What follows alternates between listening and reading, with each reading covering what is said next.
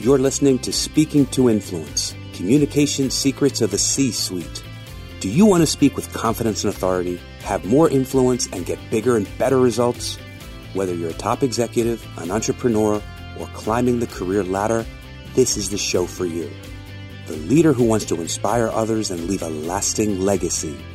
Now, here's your host, world renowned TEDx speaker, author, and executive communication coach, Dr. Laura Sicola. Welcome to the podcast, Speaking to Influence Communication Secrets of the C Suite. I'm Dr. Laura Sicola, your host, founder of Vocal Impact Productions, and author of Speaking to Influence Mastering Your Leadership Voice. My guest this week is Kevin Nolan. Kevin is partner in Nolan Consulting Group. He's also the owner of Nolan Painting, the largest privately owned employee based residential painting company in the United States. That means there are no subcontractors, strictly employees. He's also author of the forthcoming book called Organizational Muscle. Kevin, welcome to the show. Oh, welcome. Thank you. Thank you very much for having me. Now, before we get into all the hardcore business content and whatnot, tell us your fun fact.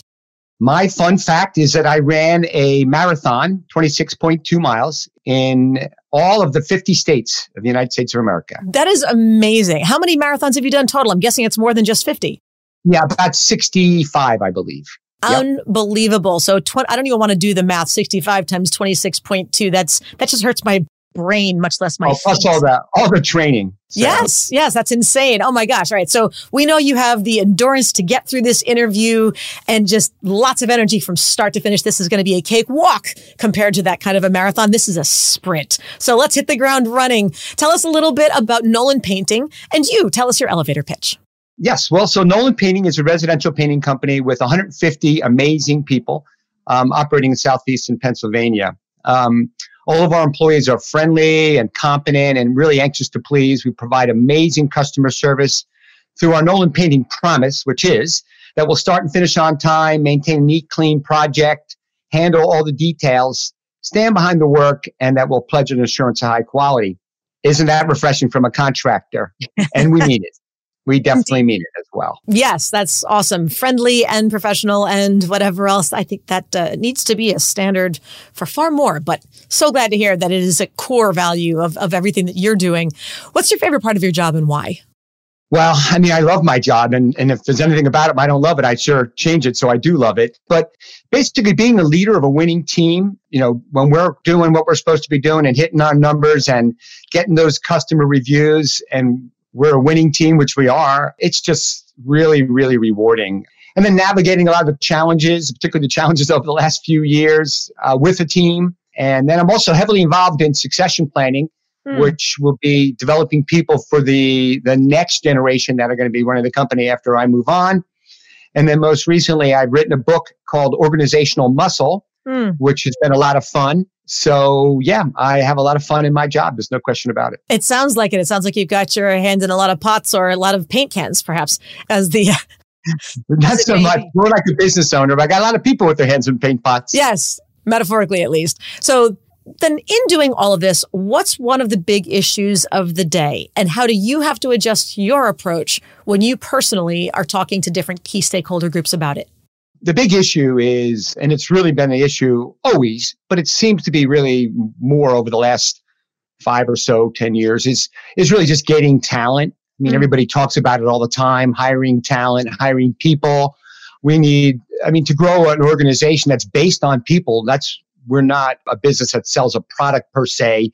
We provide a service. And it's about people and getting the right people and that has always been the challenge. And it's really more now than ever. I think the demographics have changed over the last five or so years, 10 years. You know, millennials, which represent entry level positions for us, are aging out of that. And the next generation is not as populated. So there's going to be less people in these entry level positions for the painters that I'm looking to hire. And of course, we're always looking for leadership talent. And that's a challenge that I think all companies are always looking to, you know, to build is talent in the organization. And so, yeah, so we're always out there recruiting, selling our services, selling our business proposition, and selling our mission to both attract customers, which is always important, but also to attract employees. Really just trying to practice the law of attraction, which is to attract people to your organization. And it's kind of how we came together, the law of attraction, right? We both saw um, opportunities to work with each other. And yes. so that's. So you mentioned your mission. What is, can you, can you rattle that off? Is that uh, off the top of your head? What is your mission?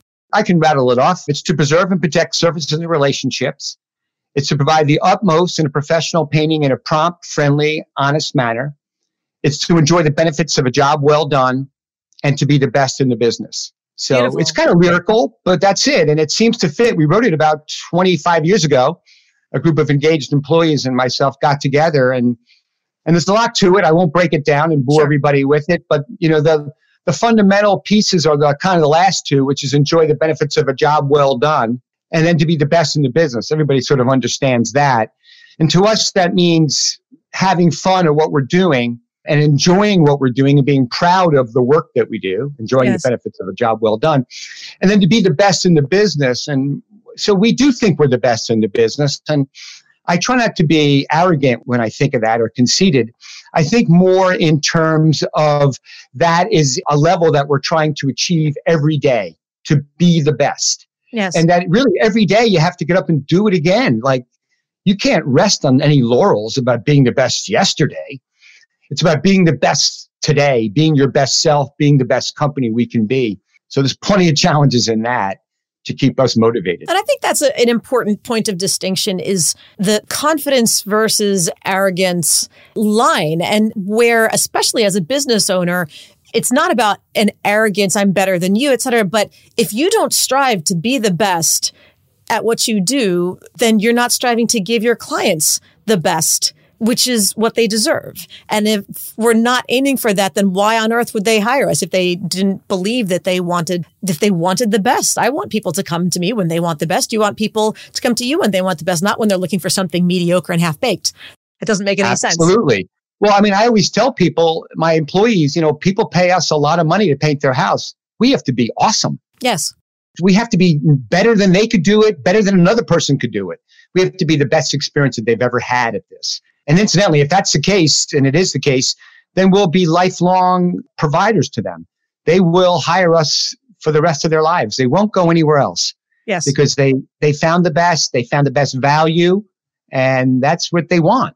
Yes. And so that's what we're trying to deliver every exactly, day. Exactly. Exactly. Now, let's go back to the hiring and talent acquisition in the efforts of getting identifying hiring and retaining the right people, who are different stakeholder groups that you have to talk to in doing this? When we're looking to hire painters, the, we're looking to hire typically young people who have no experience and high school students or just out of high school, possibly still living at home, mostly still living at home. So we're looking to, to talk to them and offer them opportunities and fun and maybe to learn. And we're also looking to talk to their parents and provide a benefit and pay package that they think makes sense for their child. They might say, go out and learn a skill and take an opportunity that they have presented to them to become a painter. And look at the pay is $20 an hour and there's great benefits and a 401k plan. And look, they have fun. So, so we're looking to have um, their parents also push them out the door and push them in our direction. So, so yeah, so there's two groups. It's funny because a lot of people have talked about intergenerational dynamics in HR and in, in leadership and what do different generations want as far as what they what would make a job attractive for them, what makes them happy and loyal. But nobody has ever talked about generations insofar as I need to talk to my prospective employees' parents and I gotta get the parents on board. What do you find is most different about convincing the prospective employee, the 18 year old, 20 year old, 17 year old, even perhaps, that what are they looking for? And when you then have that conversation with the parents after, how do you even find the parents? I mean, you're, you're going to the house or is it, uh, how do they even get in front of you? Yeah, one of our approaches is to visit high schools and partner with high schools. Um, we actually partner with 22 high schools in southeastern Pennsylvania in targeted areas because there's a lot of high schools. Sure. So what we're doing is we are involved in those schools with sponsoring activities, sponsoring events, and obviously the typical way of like job fairs and meeting with guidance counselors. But for, for these venues, we, we look to talk to students in a look at the fund we have, look at the other young people you'd be working with, look at the reputation and the team that you'd become a part of. And then for the parents, it's really what you're going to offer. Is this a legitimate job? Is there good pay? Are there good benefits? You know, is the company legitimate? Does it stand for something? And so, you know, those are more bullet points. Parents see the bullet points of what it is to work for Nolan Painting, and the, the kids see the experiences and what it might be like to work for Nolan Painting. So we're just careful not to blur the lines between the two because we don't think that young people want to see the bullet points as much as they want to think about what the experiences will be like. Interesting. All right. So we having a conversation with the employee and the parent. That's a new one. I'm marking this on the calendar. Uh, and with that, then, I think, you know what, this is a good opportunity since we're talking about challenging younger people and getting them to think outside the box a little bit more, thinking of their experience. Let's give our audience an experience. Let's talk about the listener 24 hour influence challenge. So this is, Kevin, I'm going to invite you to talk directly to our audience and challenge them to take one step that they can complete within 24 hours to have more influence. How would you like to challenge our listeners today? I love it because at the you know really what it comes down to is this exercise is so important and getting people to do it it seems to be so hard but it's really not. And you can do it in 24 hours and it will change your life. And here it is. It's called write your primary aim. Okay. Okay so basically what you want to do is you want to write the primary aim you have in life okay? Not specifically your business or your career but your whole life because your business and your career are part of it. So you're going to mention that, but you want to write your primary aim around what you want out of life. And the way to do it is through a letter. You're writing yourself a letter, a page, page and a half letter to yourself as if you were a friend, or you could write it, you could pretend it's to a friend, but you're writing it to yourself and it's going to be date certain in the future, any date at all. I mean, usually, you know, one, three, five years are some good dates, but you could pick your birthday. You could pick, I'm going to give an example in a minute. It's July 4th. You could pick a date that is certain. Okay. And then project yourself into the future and ask yourself, what do I want in my life? What do I want in my career? What do I want to be doing day to day? What do my activities look like? What do I eat? How do I sleep? How's my physical health? These are all really important aspects of your life. And you have control over them, whether you know it or not, hmm. mostly by projecting in, them into the future and then heading to them directionally. So on this date certain, I'm going to give share the example of the first paragraph of one I wrote a couple of years ago. And this is Thursday, July 4th, 2024. I'm up in my cabin this morning. It's Independence Day, or almost. It's down to less than 90 days until I leave Nolan Painting as CEO. Today is one of those golden Whitney Lake days. I'm going to run, stand up paddleboard, fish, ride a bike, hike, and drink some beer this weekend. I weigh 177 pounds and I'm in great health. My book is selling well and I'm having speaking engagements lined up. Life is good. And I go on and on and, you know, I go on for a page or two talking about various aspects of my life, what I've been into. I might be talking about some hobbies that I'm taking up because as I'm transitioning, I want to take up some hobbies. I talk about maybe some other activities that are going to fill my day. Mm-hmm. Um, I've done a, a number of these, literally a dozen or more over the last few years. And I sometimes they overlap, sometimes they connect. Whereas the date is over and I write a new one that next day. But I do have a couple of them running. And some some of them have been very instructive to me about what I want to do with my life and sometimes what I don't want to do with my mm. life sometimes when I've written down something and then thought about it, it's almost as if it was happening. And I say to myself, no, I don't really want that. Mm. Um, I don't really want to do that. I, I think I'm going to stop thinking and talking about that. And I'm going to write another primary aim where that's not part of my life. So it's really about kind of an opportunity to envision the future and work towards manifesting it. Absolutely. And live deliberately. Yes. Deliberately, doing things deliberately because that's what you want. So if in fact, just give an example, at one point I wanted to open up a second office in Maryland And for a year or two, I was driving back and forth to Maryland and I had the second office opened and I was driving back and forth and it's two hours each way. And at one point, all of a sudden, I decided I didn't want that anymore. You ever had that feeling where? Oh yeah. Uh, yeah. So we, we had, once I, once the passion was gone for me, it was over. I couldn't continue. Since that time period, everything like that I've been doing first in a fictionalized way, the way you described it.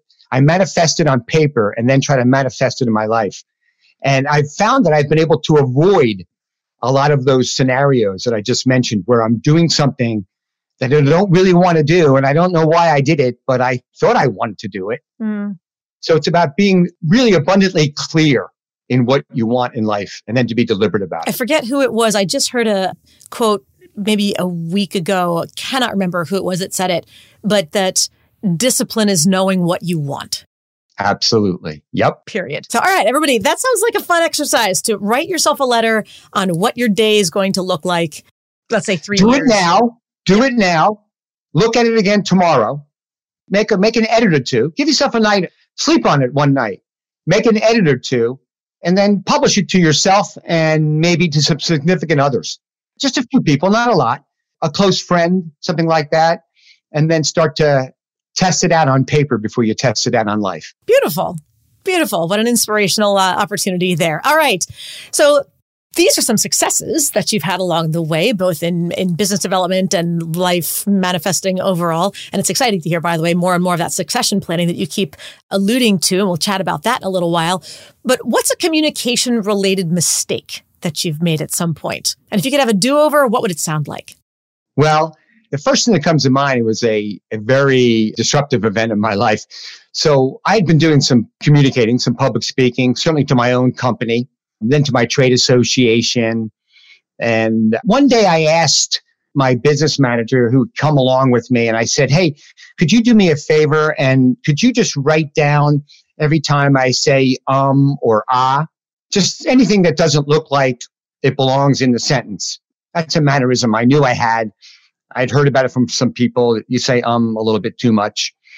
Anyway, after a 40 minute presentation, I think it was on marketing to my trade association, he gave me the results. There was a 145 ums wow. and ahs. He had made hash marks. Mm. And he actually said, to be honest with you, I lost count somewhere along the way after about 30 or 40 minutes. And I thought, three times a minute? I'm saying um or ah three times a minute in my conversation? that would be clearly would be a problem. I wished I'd done something like that earlier because I hadn't been aware that it was a problem. And I'd already been talking to my groups. I'd been talking to my teams for a long time. And now I was going to get a chance to do something about it. So I immediately joined Toastmasters. So at the age of 40, I joined Toastmasters and became an excellent student in communication. And over the mm. course of two years, I became a certified Toastmaster. And by the way, I still say um and ah, not as much as I used to. I'm more aware of it. It's not a crutch. It's part of everybody's conversation. And I'm not going to be obsessed with removing it. But I do feel way more comfortable talking in front of people. I feel way more comfortable composing the way I communicate with people. And I learned so much. So I wished that I'd become a student of communication 10 or 20 years earlier. Yeah. And I was probably one of the older people in that group but I had so much fun. And incidentally, I, when we were talking last week, I mentioned to you, I learned how to do really, really well in a presentation. And I came up with a formula one hour of preparation for every one minute of presentation. Oh, my goodness. So a lot of Toastmasters speeches are like 10 minutes. Mm-hmm. That's manageable. 10 hours of preparation for a 10 minute speech. Now, if you had an hour presentation, it could become problematic. But it, it does really let you know that that's what it takes. You have mm. to prepare. You have to prepare what you're going to say. You have to prepare how you say it. You have to say it over and over and get very comfortable. And I found that if I put in one hour per one minute, that I won the Speaker of the Day ribbon. I bet you would. That's a lot of prep. Yeah. And so nine out of 10 speeches, I was the Speaker of the Day and I won the ribbons. And I took the, the lessons with me and I've used them ever since. Toastmasters is a really great opportunity more than anything else to the extent that someone needs to practice in front of a real audience. You know, I know in coaching, that's the one thing that I can't give my clients if the fear of the audience, the need to get lot to read a live audience, whether it's five people or 20 people or however many people are in the chapter, just that opportunity to see real faces, I will always encourage them to and, and, they're very friendly faces. They yes, it's it's like that's the way they do it. Is they be friendly. They give you friendly feedback, and you can use that feedback because you take it in a really comfortable way. Yes. And by the way, they run a great one hour meeting, and you learn how to be a toastmaster because that's one of the roles that you'll take in your process. You'll be the toastmaster Mm. And you'll you'll learn how to run an amazing meeting that starts on time and finishes on time. So speaking of that starting on time, finishing on time, those administrative duties and keeping people focused and on task of the Toastmaster, that sounds like a lot of accountability. So, what is an approach that you have used to address an accountability issue with someone on your team? Well, usually it's a direct conversation, trying to avoid beating around the bush and trying to avoid you know, different passive aggressive behaviors, really just to be direct and friendly with someone. So they could take feedback if it's needed in a friendly way. And so, yeah, so I've gotten quite good at that. I've gotten quite good at, having these crucial conversations with people. And I think my role now is to teach other people how to have crucial conversations mm-hmm. because it is so hard for people to confront you know, confrontation yeah. is confrontation has like a negative connotation. Sure. Because it feels like people are going to be uncomfortable. And so I try to help people be comfortable in these crucial conversations. How do you do that? How do you how would you take a trainee, a field manager, something like that and train them to engage in these difficult conversations? In these confrontations so without being usually, confrontational. It, yeah, it usually comes down to knowing exactly what the outcome that you want to be, knowing what that is. So, what do you want to say and how do you want to say it?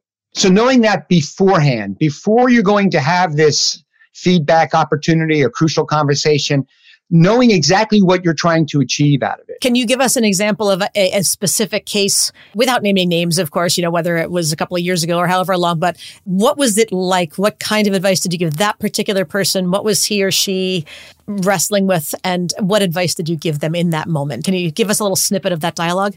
I'll give you an example of how I would give someone feedback or how I've given someone feedback. Yeah, how did you give them feedback? On, let's use the actual example. Being, on, let's say being late every day on being okay. late to work, which is a really classic one because people, lots of people are late.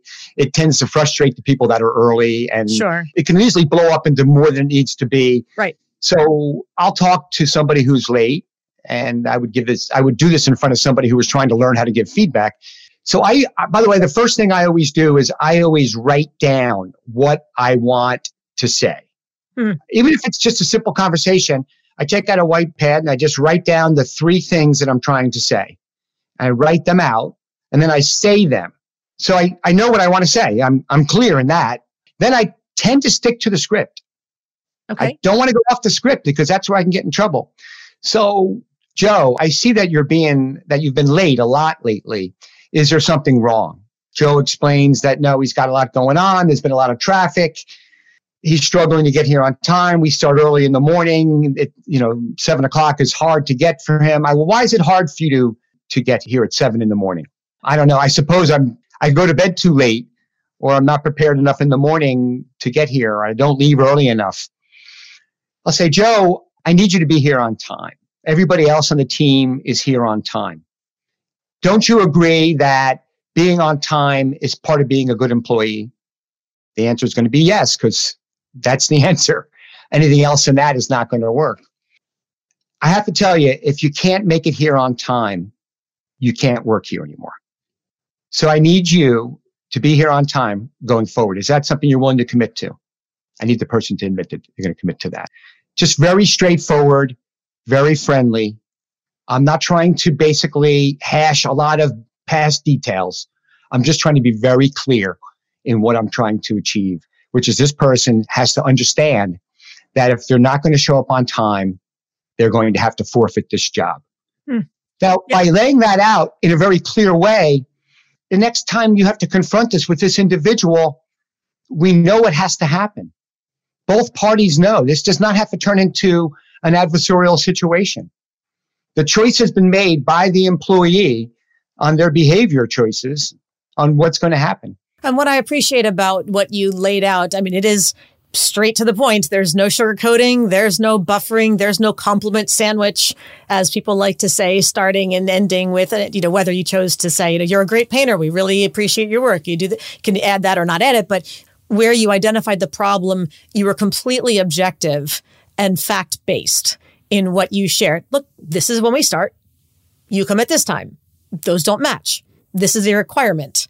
It's just, it's in the contract, it's in the, you know, our mission statement, it's in whatever else it happens to be. Fact, fact, fact. And the evaluation that you've shared is the evaluation of the behavior, not an evaluation of the person, not you're lazy, you're sloppy, why aren't you committed? You're not ascribing any sort of judgment on the person. It's simply a matter of we need X. Can you provide X? If you can provide X, great, it's a fit. If you can't provide X, okay, still love you, still appreciate you, still, you know, happy to, you know, wish you good well. Luck, good luck and have a great life. Yes, yeah. yes, no ill yeah. feelings, but we need X. That's simply well, I'll part often, of the exchange. I'll often, and you mentioned it, I mean, I'll say a few other things. I'll soften as much as possible. I'll explain that, you know, everybody's late from time to time. And I once had a business coach, and this is true. I once had a business coach that told me that the only excuse for being late is poor planning, mm. meaning I didn't plan. So traffic, you have to plan for traffic. Okay. So yeah. you have to leave early enough to take into consideration traffic. So, and you have to go to bed early enough and you have to lay your clothes out and you have to make your lunch ahead of time. Whatever planning has yeah. to happen, if it doesn't happen, then lateness can occur.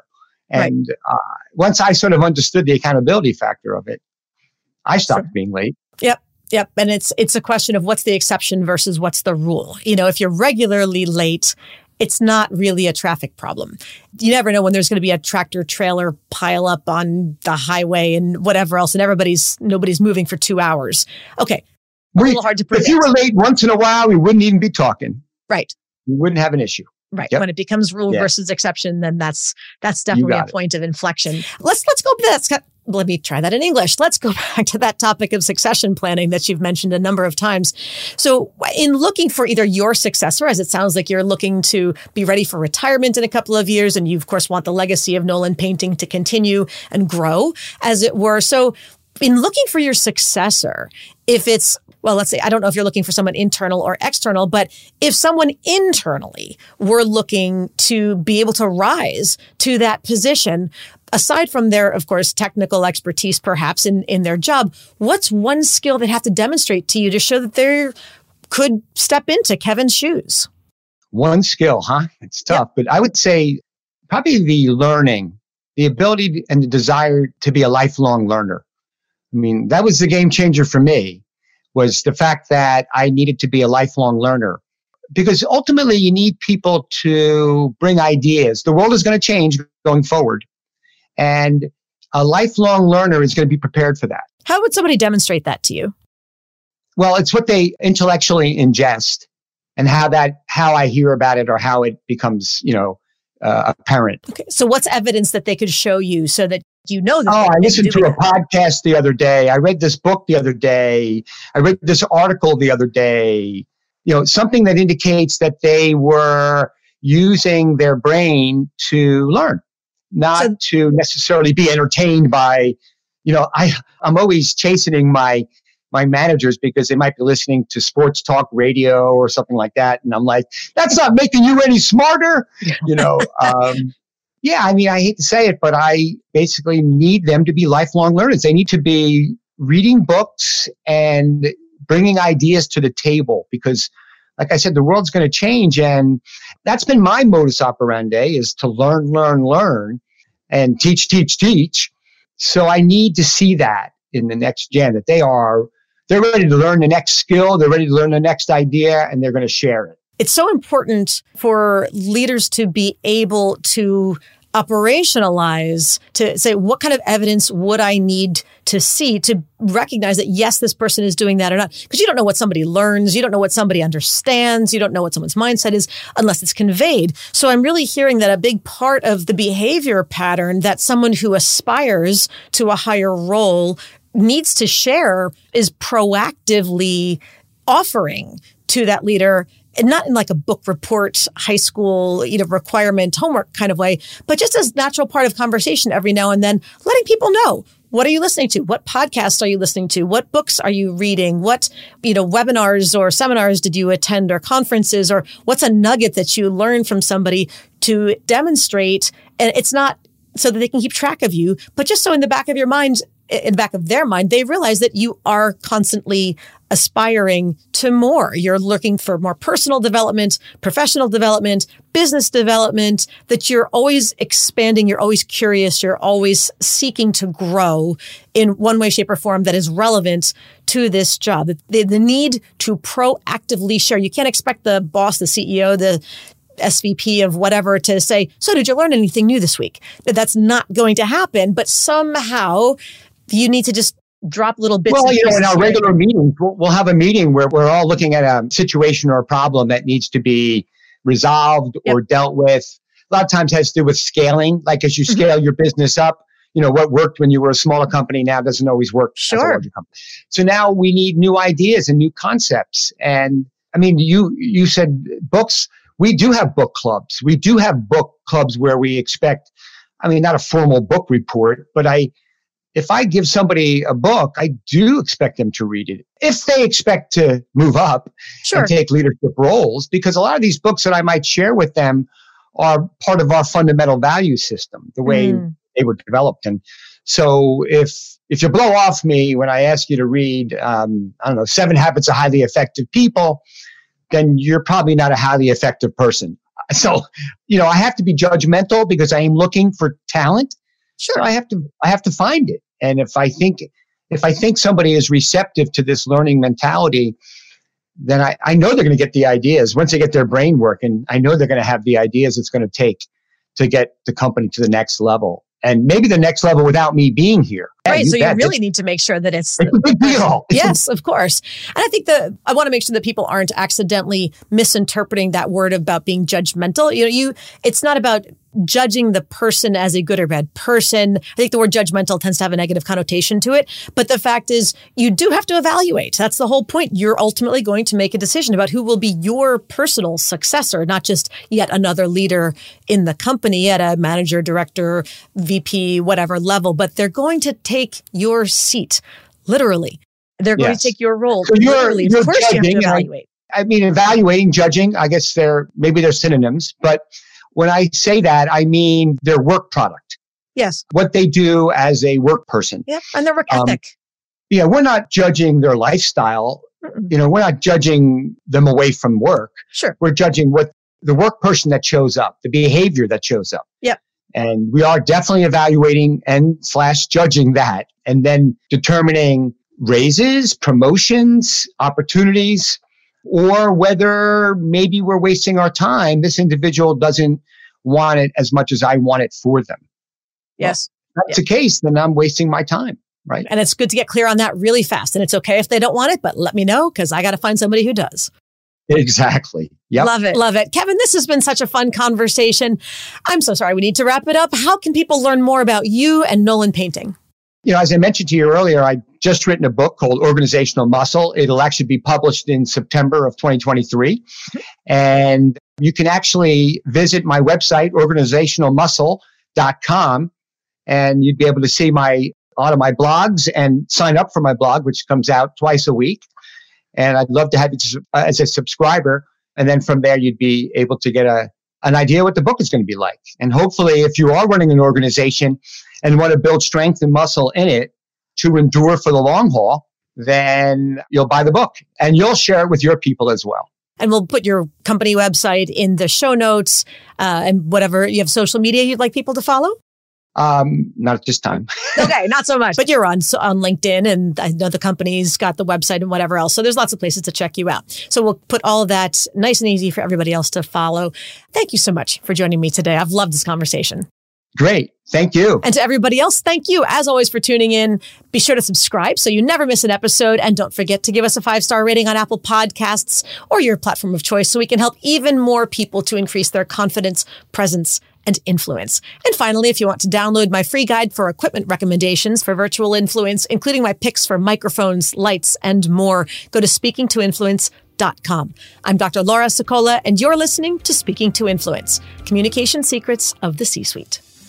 Hi, everyone. This is Dr. Laura Sicola, and I want to sincerely thank you for listening to the Speaking to Influence podcast.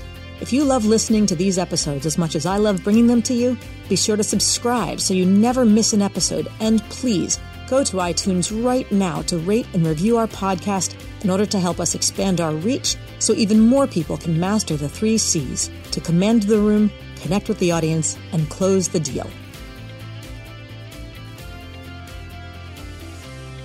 Thanks for listening to Speaking to Influence Communication Secrets of the C Suite, the show for leaders who want to speak with impact. The hosts, producers, owners, and media distributors of the show make no guarantees that the strategies and information discussed will result in profit or other success and may result in losses. The opinions and statements of the hosts and guests do not necessarily reflect the opinions of the owners, staff, managers, broadcasters, or sponsors of the show.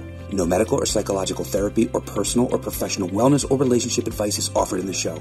You are advised to seek counsel on matters related to your health, family, relationships, job, or other business and legal matters from licensed advisors in those areas prior to making any changes in business or lifestyle. No information provided may be suitable in your situation. As always, take responsibility for the decisions and actions you take, including the reactions they may make in your work, family, health, and life.